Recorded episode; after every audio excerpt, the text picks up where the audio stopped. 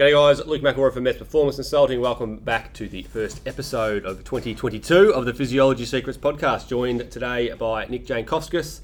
Uh, and today we're going to start off with a training session question. Nick, what have you got for us today? Yeah, so we had a good one come through uh, from Brent asking uh, about a VO2 max style protocol uh, for a session. So looking at four by eight minutes at approximately 90% of VO2 max, followed then by two minutes of recovery. So eight on, two off um, four times throughout the set. A little bit of a different one compared to what we might have talked about previously, but I think an interesting, interesting sort of manipulation of those variables. So I just want to touch on maybe, I guess first and foremost, outlook of the session. What do we think, and then um, maybe some of the tweaks we might make uh, to sort of influence the session a little bit, a little bit more, or, or how we might change it, etc.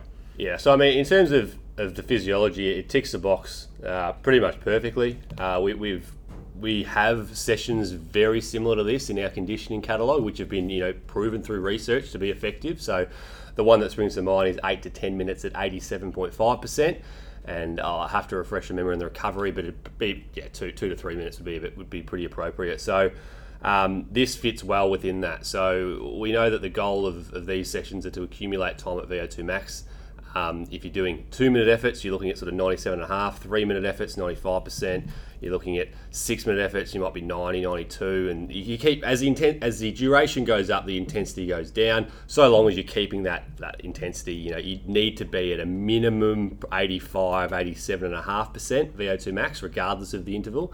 So you can't just do 20 minutes at 80% and expect that to be a, a good session for VO2 max uh, improvements, but uh, this falls within that range. So uh, I like 90% um, for, for, that duration. If it was only two minutes, I wouldn't, but for that duration of, of sorry, was it eight minutes? Eight minutes. Eight yeah. minutes, yep, is good. And then a, a, shorter recovery, so two minutes is, is, is great there.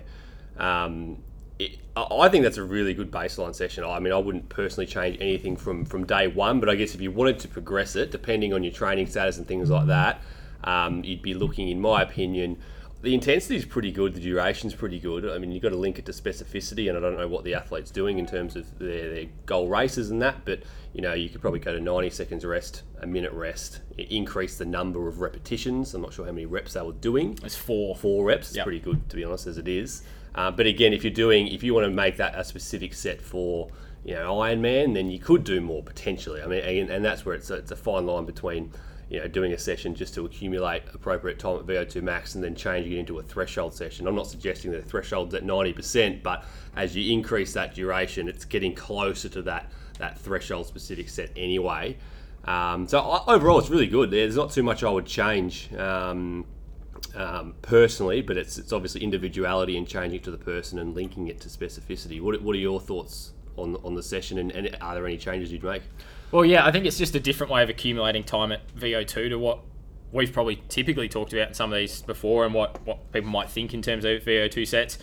We, we're getting a lot of that accumulation as a byproduct of we're, we're in a single effort for a longer period of time. We're, we're on for eight minutes.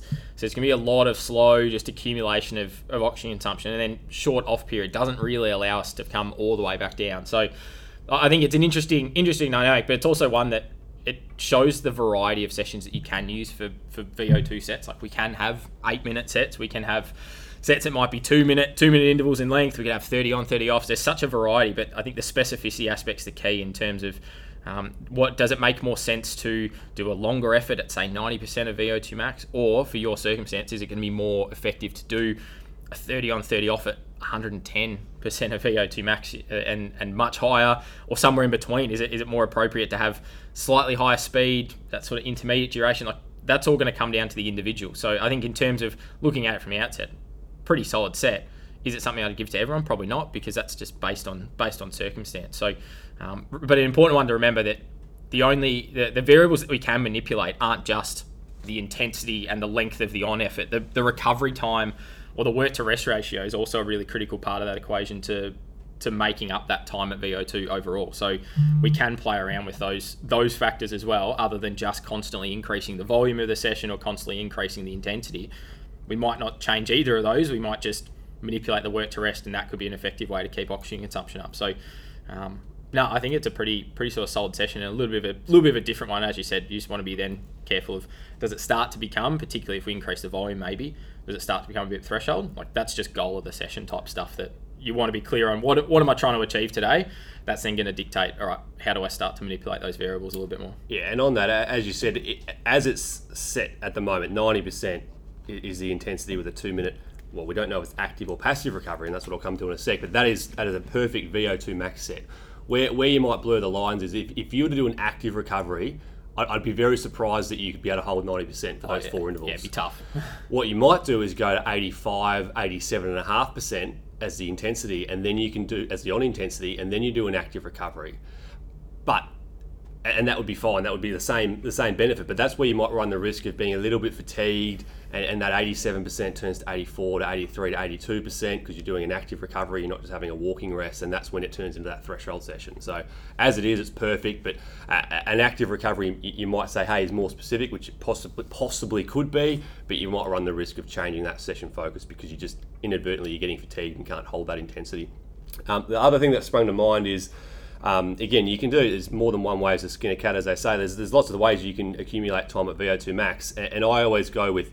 Uh, I start with let's say we've got a six month six months to our A race. Do we need to be peaked? If we've got six months, the first two months of our VO2 sets, we'll keep it pretty pretty basic. Two on, two off at 97.5%, three on, three off at 95%. Just general adaptations because when you are coming off a lower base, you're going to adapt very quickly. And it's quite a, I'm not saying it's an easy session, but when you have a one to one work to rest ratio, psychologically, it's a lot easier than having short recovery.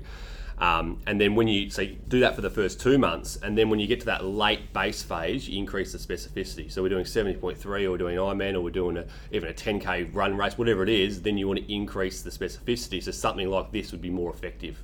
Um, because you're doing you know eight minutes, which is obviously more specific than three, and you're not doing a one to one work to rest ratio. You're doing a, a four to one, which which is a lot more specific for, for those type of events. It's still the same focus in terms of improving VO2 max, but more specific. And then when you get to that final two months, that's when you might transition into some sessions which aren't as physiologically stimulating. Like these are the threshold sessions, but they are very, very specific to the to the demands of the sport or activity. So that's sort of how I sort of run through my programs. Um, so overall, very good session. Ninety percent as the effort time for eight minutes is very effective at accumulating time at VO2 max. Two minutes is a good rest interval. I would recommend a passive recovery given the intensities we've got. Um, if you wanted to make some changes, you could consider an active recovery, but just be aware that that might reduce that intensity of the on effort, which might change that focus from VO2 more to threshold. So that's it for that.